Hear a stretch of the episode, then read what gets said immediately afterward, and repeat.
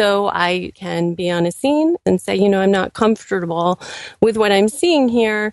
I don't think it matches up with uh, the time frame of either last seen alive or maybe um, the way uh, it was reported that the decedent was found. It's not adding up. You know, I'm going to take additional photos and I may need a doctor to report out with me to confirm my suspicions. I want to be my current self from this point forward. I want to learn how to play piano. Working with human beings, drinking wine in the middle of the day. I want to be a fire truck driver. I'm going to be the next greatest painter. Just kind of work with kids, getting them ahead in life. I want to be a welder, I want to be a beach bum. I want to be a baseball player. brewmaster. a winemaker. professional snuggler. Let me mention those sweet, hot lavender baths and writing in the evening. What's up, everybody? This is Blake Fletcher, the half hour intern. In today's episode, I interviewed Deneen Lorenzo, who is a medico legal death investigator. So, the very first question I ask her out the gate is what's the difference between that and being a coroner and being a forensic pathologist? So, I'm not really going to ruin that for you because that'll be answered in just a second. And actually, you know what? This entire interview is super interesting. So, I'm just not going to ruin anything. Without further ado, here is medico legal death investigator. Deneen, thank you so much for coming on the show today. Thanks for having me. Yeah, I am freaking stoked to interview you. This is going to be so cool. Um, why don't we start out with what is the difference between you, a coroner, and a forensic pathologist? I think that coroner and forensic pathologist are kind of more common quote unquote common job names that people will have heard when you wrote in and I said and I read medico legal death investigator I was like dang I, I mean I clearly the death investigator part makes sense but I don't know the medico legal part so how do you separate those three jobs and the differences Sure.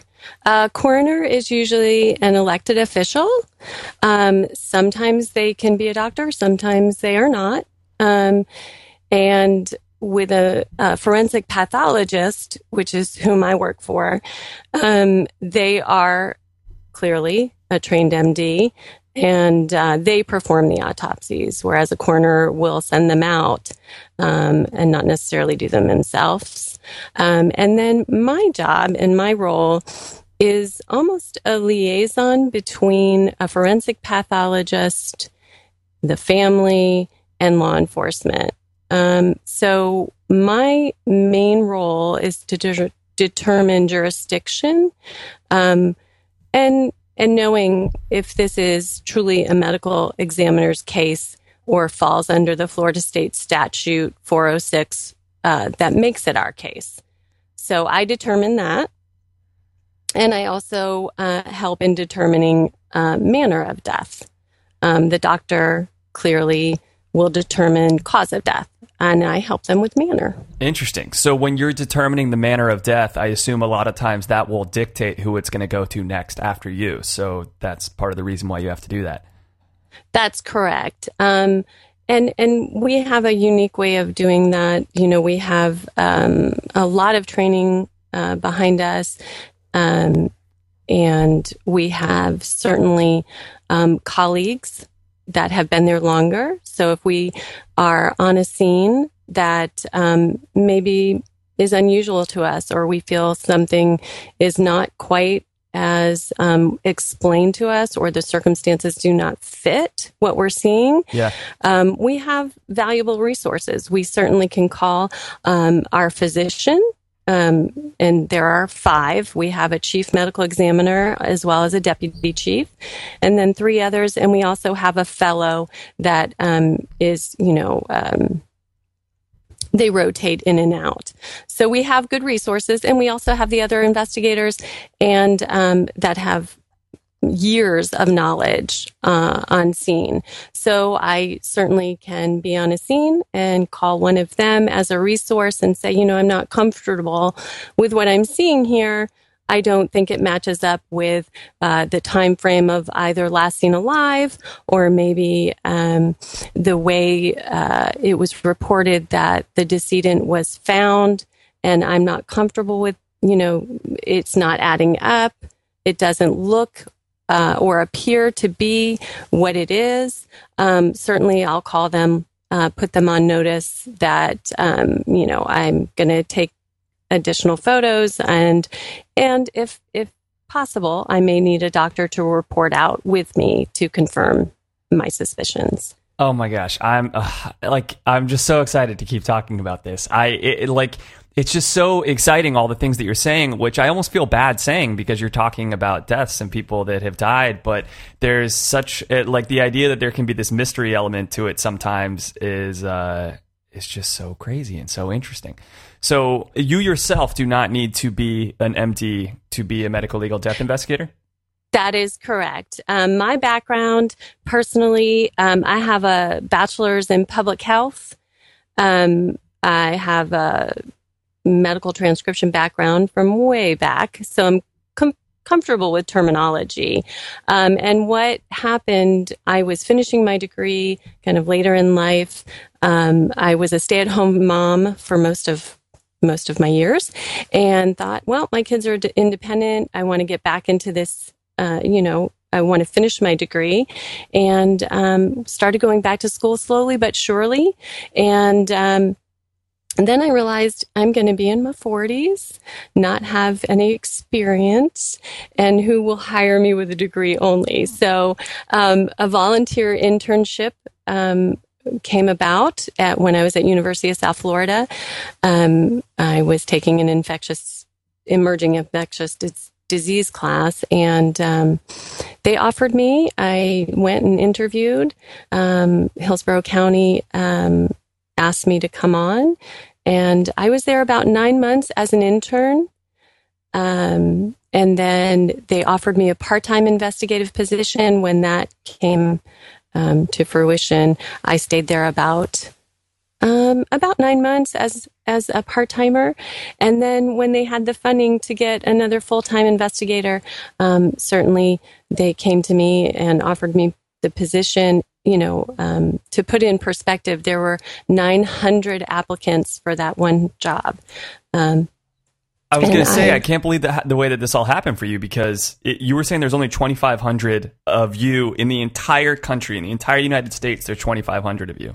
That's correct. And That's so incredible. once yeah, so once they um, brought me on, it takes about a year to train, um, and then they give you all the resources, um, send you to St. Louis. There is um, only one place um, that teaches a course in medical legal death investigation. That is in St. Louis University there and they sent us um, they send you for a week you hear from detectives um, women who have been in and men who have been in this business uh, for years when it really first started.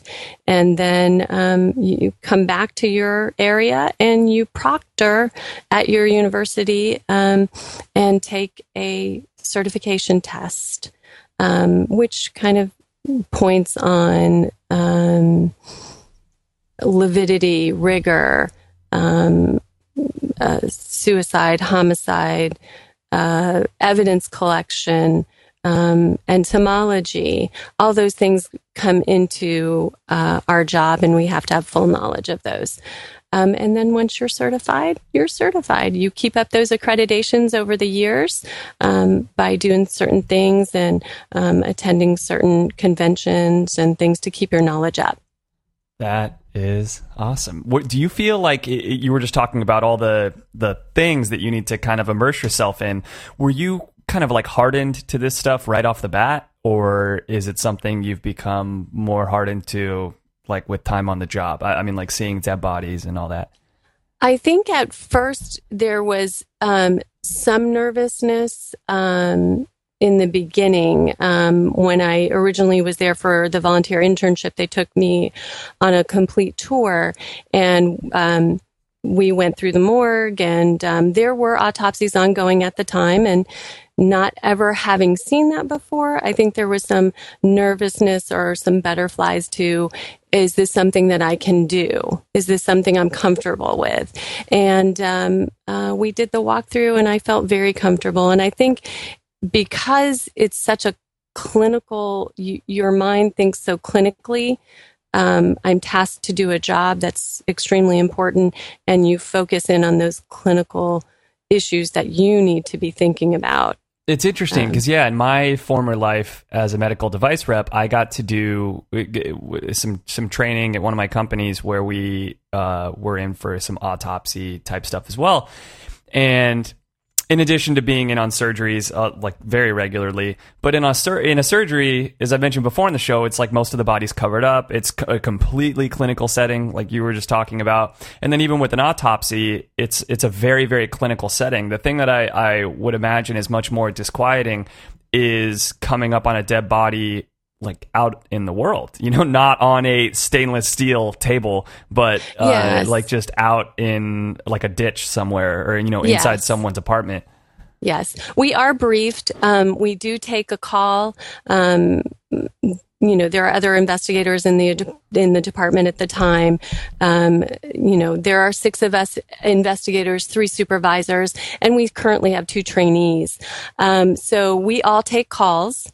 Um, we get calls from um, 11 hospitals, two are level one trauma care centers, and then we have five law enforcement agencies. We have a very large county. It's a thousand square miles, so almost the state of Rhode Island size. Um, so those calls come into us and uh, we take all the demographic and social information. So if law enforcement calls us out to a scene, we know basically what we're responding to.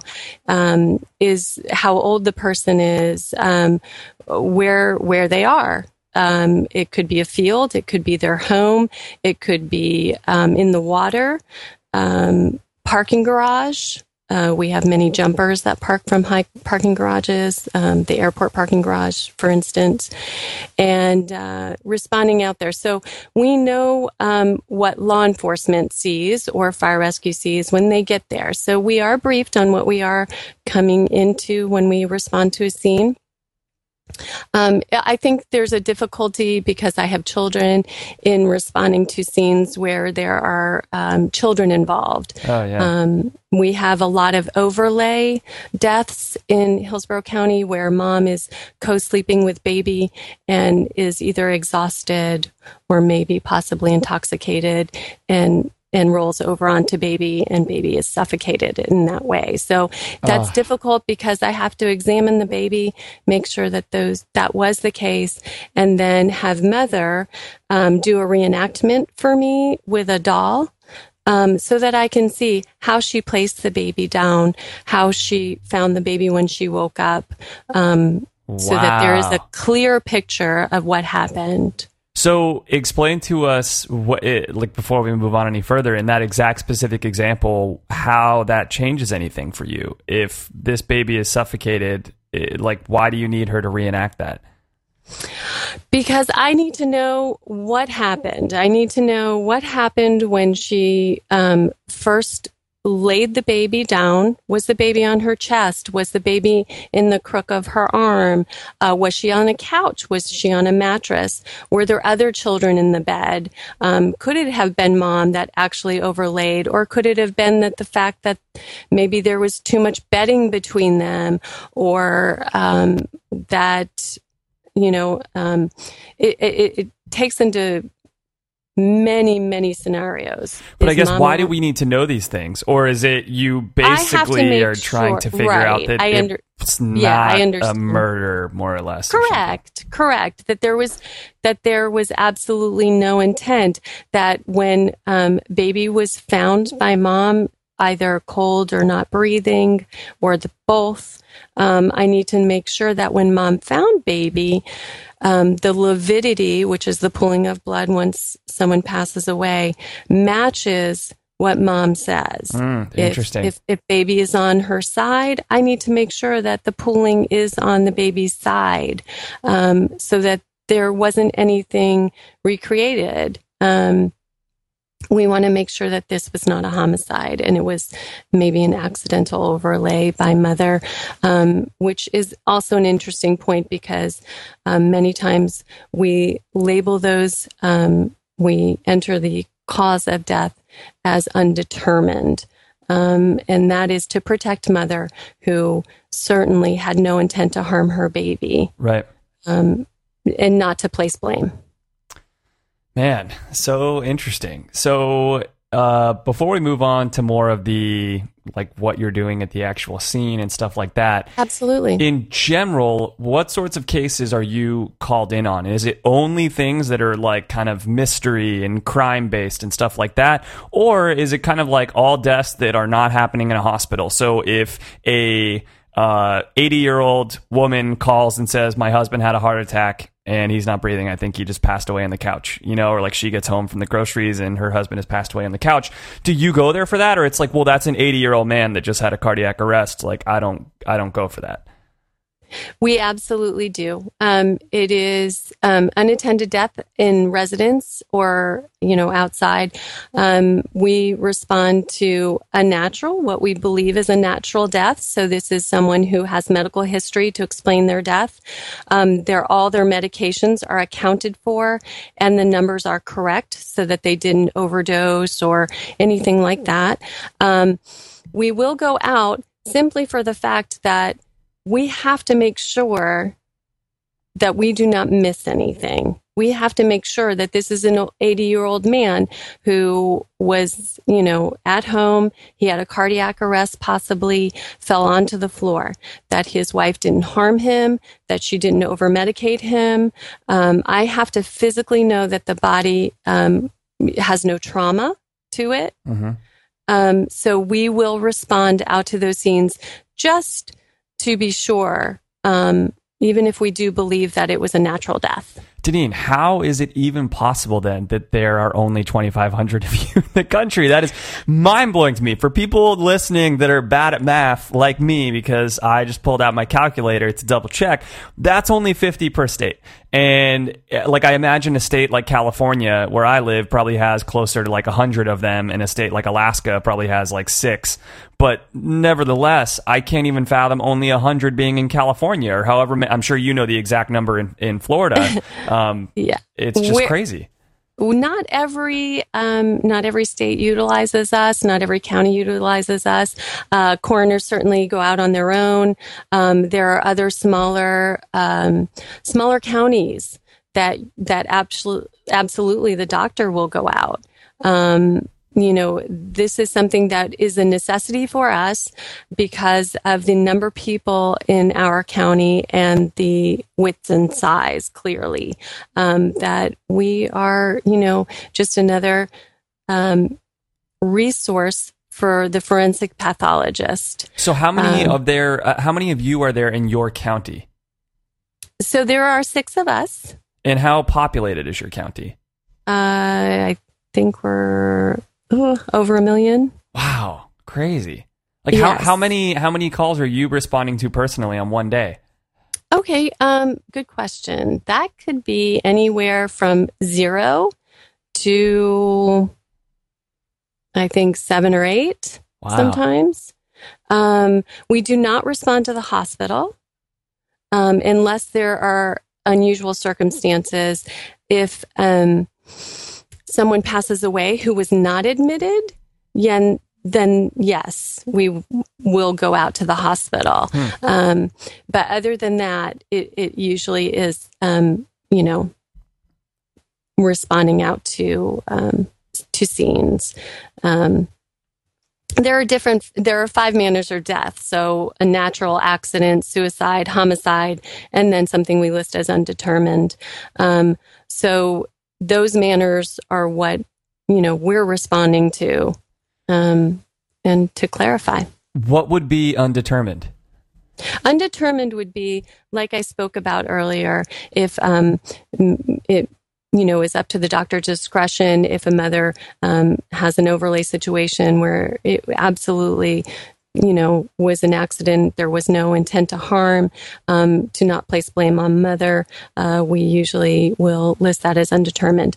But also, if we um, if there are bones discovered or skeletal remains discovered that have no trauma, that we have done no tests, that we have done all our testing on, and simply cannot find a reason because we have very little to work with, then yes, that would be listed as undetermined. Okay. So I want to go over determining the manner of death for a couple of different circumstances. One uh, would be a little more uh, easy, I guess, let's say, and then the other one would be a little bit more like obscure. So um, but they're both a little obscure. So let's say that you that uh, a dead body is found like outdoors in just kind of like the middle of nowhere. How do you determine the manner of death for a body like that? Okay, so if we get a call um, of a person in a field, um, uh, it, it certainly could be a multitude of reasons. Um, they could have a gunshot wound to their head uh, or chest, um, multiple gunshot wounds. Um, they may not have any trauma that's visible to us. Um, I can, you know, certainly do my examination, and if I don't see anything apparent, um, there are a multitude of other ways to find that out. We run toxicology. We have a toxicology lab. Um, so we will run their blood and test that for multiple things, including hmm. poisons and um, also narcotics, um, any, any, you know, foreign sub- substance like that. Um, also, on physical exam, um, you know, we may not see anything traumatic when, when I do my exam, but when we you know, get the decedent back and the forensic pathologist does her exam or his exam, uh, they might find something, uh, maybe an aneurysm in the head, uh, right. um, an artery that's completely blocked, um, you know, pulmonary embolism. Certainly, there are other things that we may not see just on physical exam. Okay. So then the other piece that I would like to know about the manner of death is let's say you find a body in the water or something. Correct. How the heck can you possibly determine if that was a suicide or a homicide? Like, even if it's right beneath a bridge or something, you don't know that somebody didn't push someone off a bridge to make it look like a suicide, you know? Like, so how, how do you go about trying to determine, uh, yeah, like the cause of death? We, we work very closely with law enforcement. So we rely on them for their investigation. We also do our own investigation and those things work hand in hand. So, uh, for instance, um, I responded to a scene where a man had tied a cinder block to his belt loop and walked into Tampa Bay. Um, to the point where he was underwater. And the next day, a paddle boarder going by saw the top of his head. Um, when we used the dive team for Hillsborough County Sheriffs to retrieve him out of the water, um, he had a suicide note in a Ziploc bag. Um, also, in his pants pocket um, were some medicines, um, but that note was very detailed. Um, his intent clearly was to do what he did. Um, on physical exam, you know, the weight was in there. Um, you know, law enforcement rules out did anybody possibly throw him over a boat or, uh, you know, anything that would have been, you know, circumstantial. They're they're also determining and doing their own investigation as well as ours. Hmm. Interesting. So, what is it like when you're working a case? I assume this happens where you're working a case that is supposedly a suicide that was like called in by maybe a family member or something as a suicide. Mm-hmm. And as you're working it, you start to suspect that this may actually be a homicide.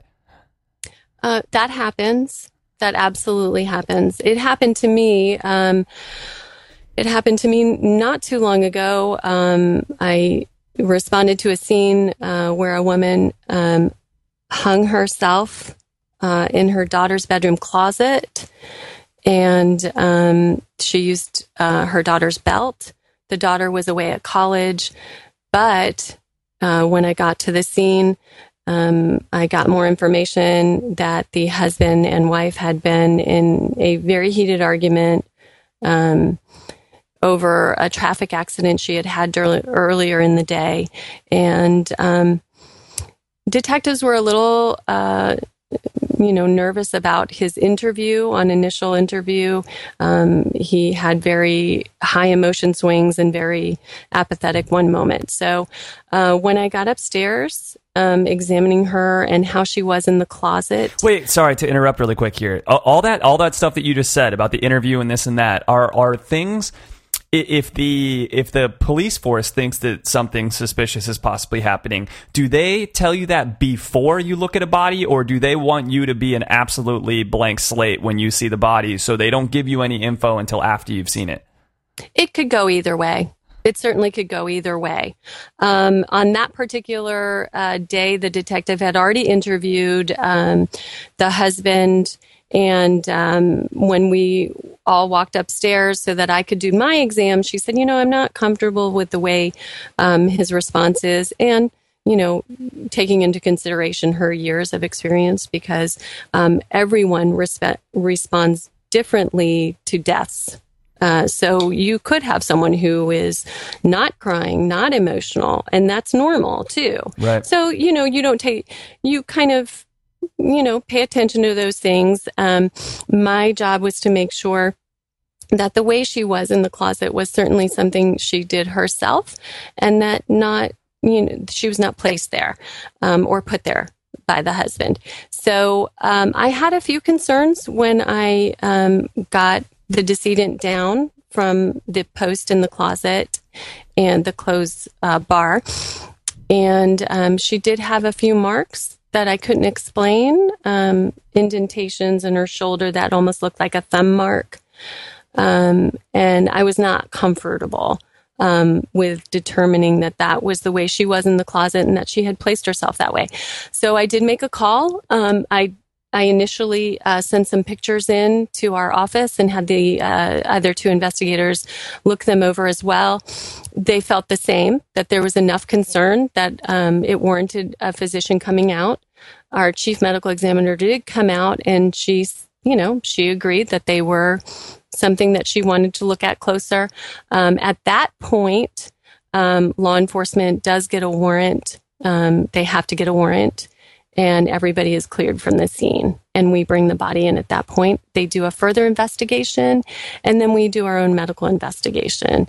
And in that particular case, it did turn out that she was able to do that herself, and that they did determine she did do that herself. Um, but you're always erring on the side of caution. It's unnerving to to bring that to light because you are making an accusation, but it, you are the voice of this decedent and you need to make sure that what you're seeing is absolutely um, you know something that needs to be looked into further to Wow. protect It- the family Of course. Like, what in that instance w- was there like a, a nail in the coffin, as it were, that made it made it be like, okay, yeah, this this woman did in fact commit suicide. What like what was the main thing? You take into the the um, the social aspects, also the under other interviews, interviews that I did um, with others that were in the home, other um, family members, um, the situation in the family, their social situation, what had been going on. Um, she did have past suicide attempts, um, which weighs heavy um, in determining that as well, and also recreating. You know, uh, measuring the belt, measuring the belt to the closed rod. Um, is that something she could? Have affixed herself with. Um, there are many, many factors that that fall into that category. Interesting. Um, what if you could give us another like story like that for this next question? That would be great because it, it's really helpful to walk through something like that. Um, Sure. About trying to determine whether something was an accident or a suicide. Absolutely. Um, accident versus suicide. We ha- we have a lot of those because um, uh, we have a lot of narcotic overdose um, and heroin overdose. So determining whether it was an accidental overdose as opposed to a suicide, um, certainly that's where a lot of our toxicology comes in. We want to know how much that person took um, of their medication. If if they were a user all along, and then you know today they mixed a few other medicines, or they had taken some medications, forgot they took them, and then took more, and their death was a result of that. Absolutely, that's an accident. If there's an absence of a note, um, and they only have a certain level of that narcotic in their system, but it was enough to cause their death. Again, it, it's an accidental overdose. Suicide notes are very key for us. We don't always have them, but they certainly are. And level of toxicity in the blood of, of that particular, um, you know, narcotic or or substance that they're using. Yeah, I would imagine that would have to be the primary one. It's just how much did this person take of this thing? Absolutely. If I respond to a scene and they're, um, uh, for instance, they had um, a narcotic that was filled the day before uh, for 30 pills and those are completely gone, um, that's a, you know, that would speak volumes to me. Um, if, if they've abused some and maybe they took five a day instead of the recommended dose of two a day. Well, then that, you know, constitute an accidental overdose. Okay. Interesting. Um, any like PSA that we should give people here about overdosing on pills? You just mentioned two a day to five a day. Do you really see cases like that where somebody only took a few more than the recommended amount and they died because of it? Not just a few more. I would I would say if you were prescribed two a day and you were taking upwards of 10 to 12 a day in in excess that w- that would be a problem if you're mixing those with other drugs. Um, and, and and certainly again a lot of our information is background information. Um, were they going to several doctors to get several different prescriptions? Um, that that also happens a lot. Um, so that one doctor does not know how much they're, you know, if they're giving them an appropriate amount of narcotics for whatever their ailment is or their physical condition. Um, but then they go to an emergency room or they go to another physician in a nearby town and they tell their story again and say, I've got this back pain and I have these problems, they will get another prescription. So those are also things I take into consideration. How many narcotics do they have and how many different doctors have prescribed them? Um, you know, that, that sets a pattern. Is that um, still a big deal in, in Florida? I remember like back in the day seeing a news piece on like Frontline or something about pain clinics in Florida and everything. Is that is that still legal there? Like for people to is it easier for people to get pain pills in Florida than anywhere else? There are pain management um, offices still out there, but th- they certainly have cracked down on that. And I think, um, you know, certainly there are people out there that are wise to that. And instead of staying at that one particular pain management physician, are going to others. Um, it's not a linked system, you know, so they certainly can go to another physician and say, you know, I have these back problems and I, you know, they're just uh, something that I need some form of narcotic for, and and and it's it's harder than it was before, but it's still, you know, something that they is attainable to them. Yeah. So. Okay. So uh, I guess I think this is the last question while still kind of on this topic of uh, accident or on purpose or whatever. Mm-hmm. What about like a sex related death, like erotic asphyxiation? Um, can the living party in that case ever be charged with a crime? So let's say, um, even if it wasn't like a full outright murder, there's obviously the whole entire thing of like, hey, at a certain point, this person's starting to lose consciousness. You, as the living party, need to know where to draw the line between like, this is uh, this is how we usually have sex and this is fun or whatever, and this is kind of crossing a line. Um, is that kind of up to you to help determine if any crime should be charged and, and can a crime be charged? Or if that is kind of um, the case, is it always ruled an accident?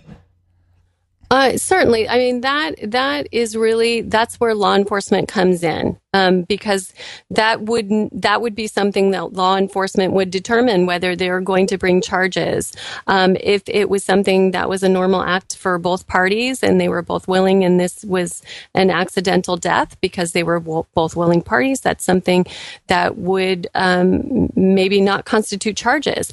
However, if, um, you know, uh, we certainly there are times um, we had a case not too long ago um, where two 18 year olds were having consensual sex in a motel room and the boyfriend took out a gun um, to kind of ramp up their sexual activity and thought it was not loaded, held it up, and it fired, and um, you know his girlfriend was killed. Oh my Um, God, no way. He didn't necessarily have the intent, um, but that portion is really rested on law enforcement. Um, yeah, because we, we still have, that's what's so interesting about a case like that is that we have third degree murder and stuff for those reasons, right? Like that, Absolutely. that you, you maybe didn't mean to kill someone, but you still took someone's life. So there is a sentence for that. Right. Right. And involuntary manslaughter would fall under those charges if charges were brought.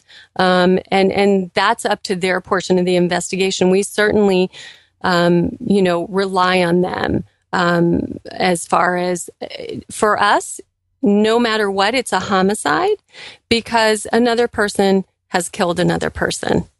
Um, I mean, you can't that's not a suicide that's not an you know even if it were an accident one person is still um, killing another person um, Okay. so that is a homicide whether it was voluntary you know or involuntary or however you know law enforcement wants to label it as far as their charges or what ensues with them Interesting.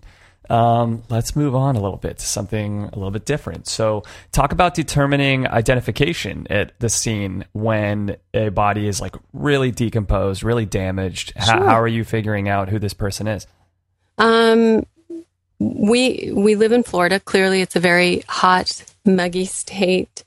Um, certainly, uh, if not all parties have air conditioning on, if the decedent is in a mobile home or a trailer and they don't have air conditioning, if they were last seen alive, uh, maybe 48 hours, 72 hours prior, but they have no air conditioning on and we're in August, it speeds up the process of insect activity and decomposition. So we ha- we do have a lot that we deal with here um, that are decomposed. I was just out on a scene um, last Friday um, on five acres of land that had water buffalo on it, strangely. And there was a deceased, decomposed body.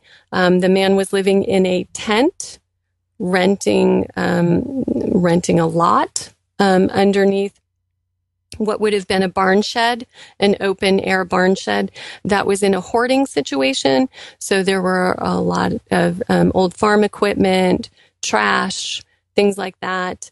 Um, he was an alcoholic. He had hallucinated um, because he wasn't drinking enough and texted his mother that he had heard voices around him and he was in fear um, that somebody was coming to get him. And he crawled under an abandoned old non working truck um, under that particular shed.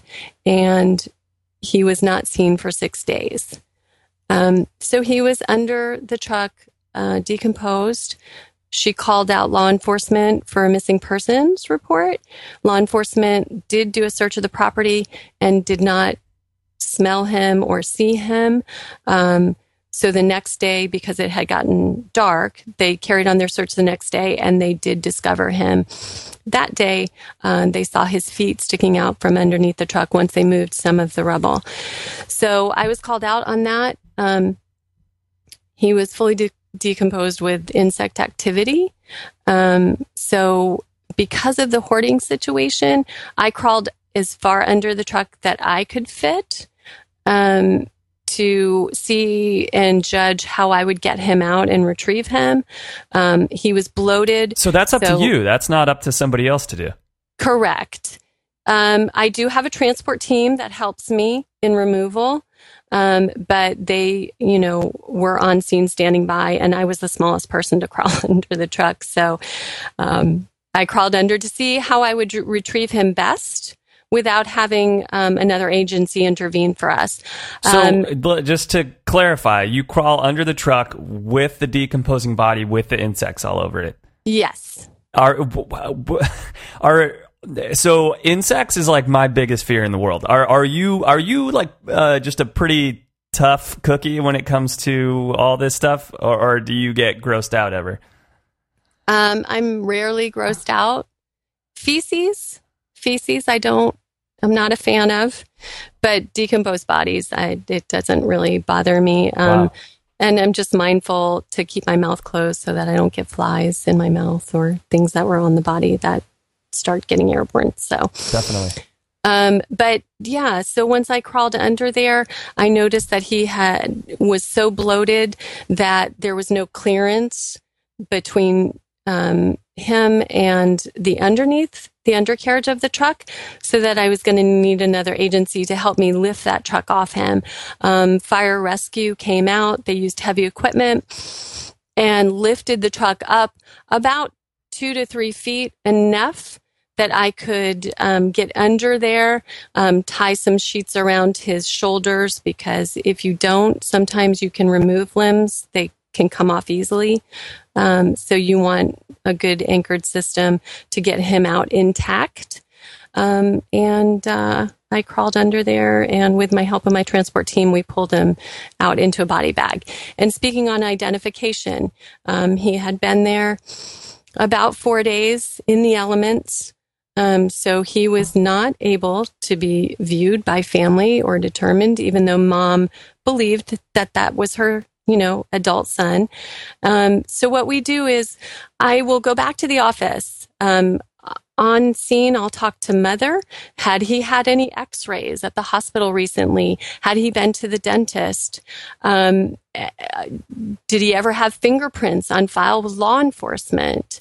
Um, his fingerprints were not good because of the conditions he was in and how far along he was decomposed. So I know that I was relying on x-rays and or uh, dentals to ID him. Um, she did tell me that he had been to a hospital a year prior. Um, I called them when I got back to the office, and he did have chest x-rays um, on file. So our doctor will take those x-rays that we retrieve from the hospital. We take our own x-rays to make sure that there are no bullet fragments, things like that in the body, and do full body x-rays for comparison purposes. And then our doctor, medically trained, will compare those x-rays and do a legal identification that that definitely is that particular decedent. Now, this is probably a very naive question, but is there no mm-hmm. way to just get DNA immediately from the body and then get DNA No. from the mom and that's that? No, that it's a very long process and we have to rely on other agencies for that and it could take upwards of 3 to 6 months. Oh, wow. Yeah. Um, if we have skeletal remains, that's certainly what we use. Okay.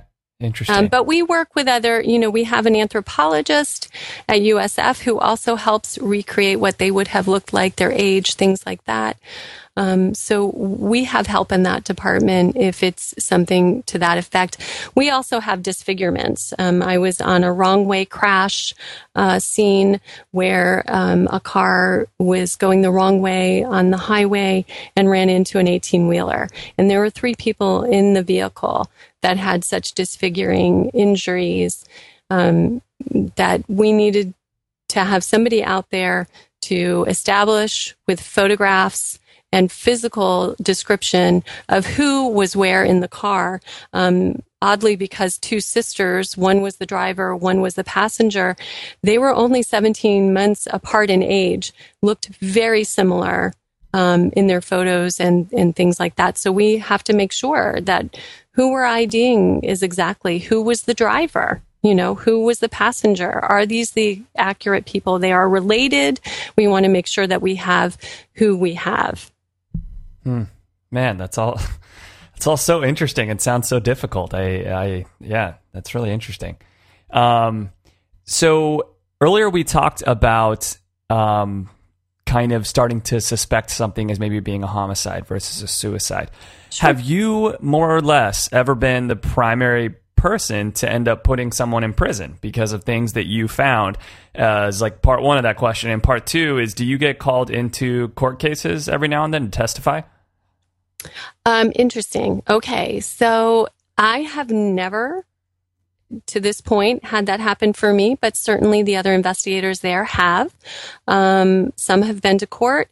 Uh, now we are more likely, um, we, um, the attorneys will come in and do a a deposition with us, um, going over what we did on that particular scene, um, our notes, our scene notes, what we saw, who we interviewed, um, and and certainly um, if we are needed or it is necessary for us to respond to court, yes, we do go. Um, our county in particular, um, because we are a valued resource, um, we our doctors go to homicides.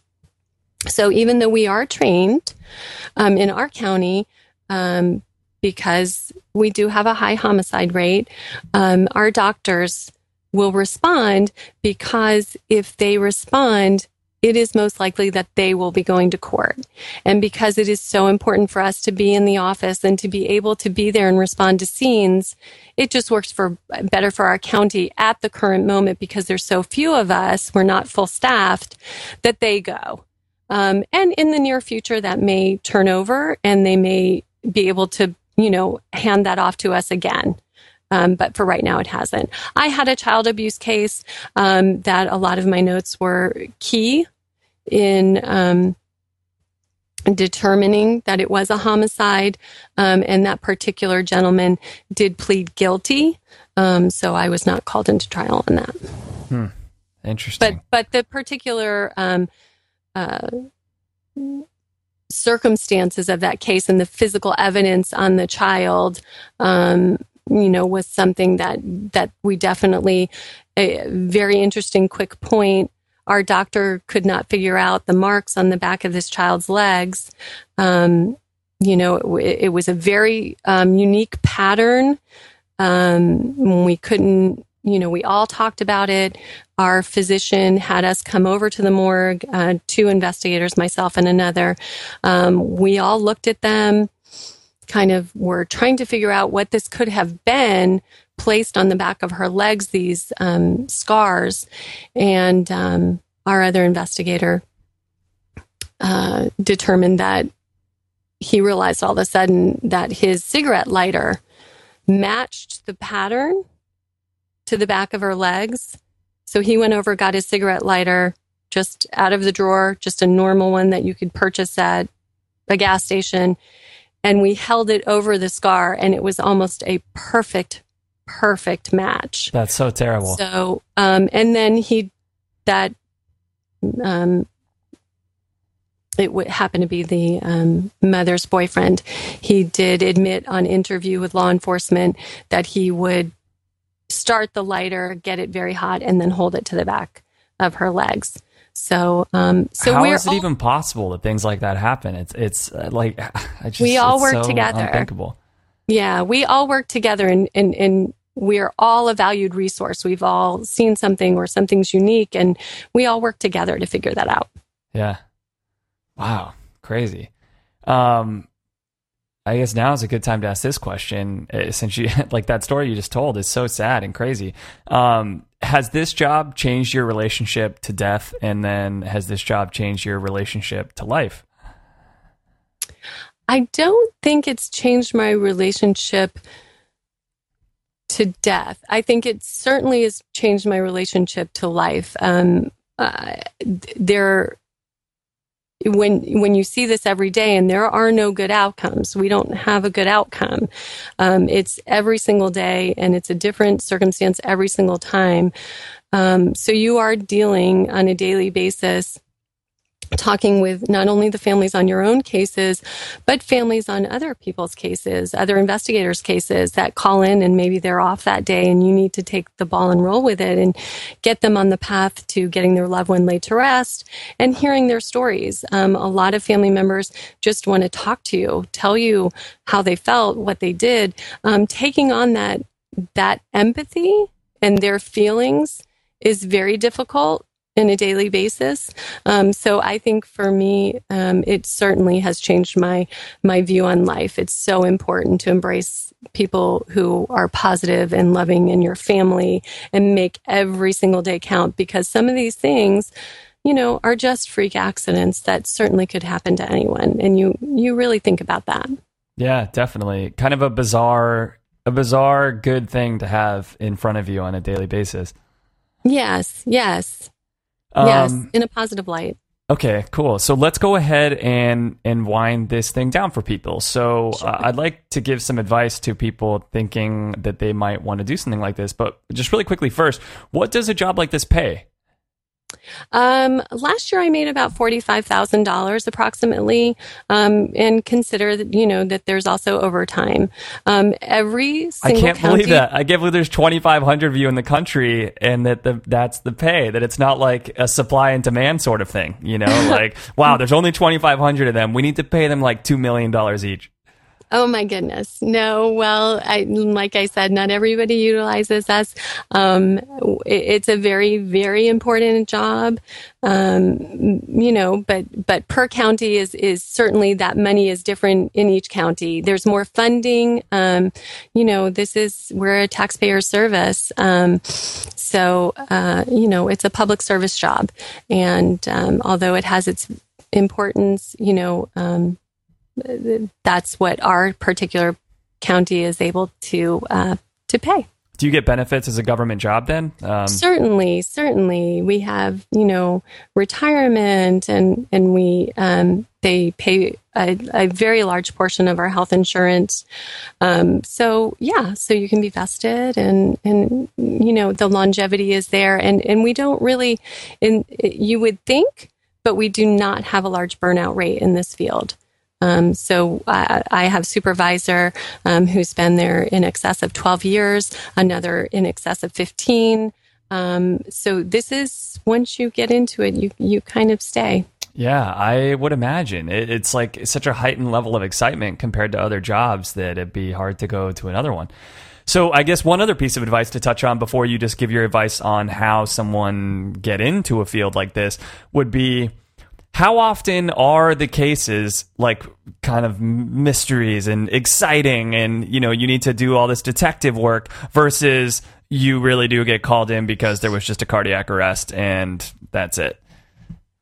Um, I would say uh, there's a lot less less homicide that we deal with, but there, you know, our our field, um, we're investigators. If um, a person passes away and they're of old age, but we find out that um, family has reported and hospital also, um, you know, has documentation that they had a fall um, maybe a month prior to their death, and they were never ambulatory again.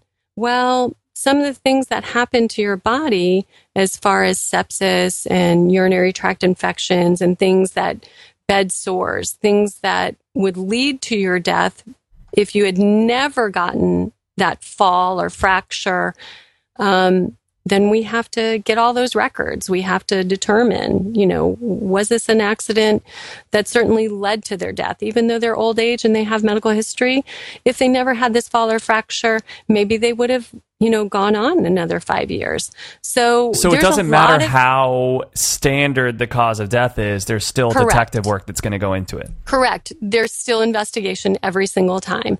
And, and, you know, certainly we have a lot of resources to do that. We find, um, we have a lot of homeless population in our county, um, and certainly a lot of them, um, it's looking for families. We're investigators that look for families. We have huge resources um, as far as um, similar programs to law enforcement where we start looking for family members and um, we literally do not stop until we find someone um, however it may be we have an on um, a genealogist who is full uh, part time, and he works on the case after the investigator turns it over and has done their portion of, of searching.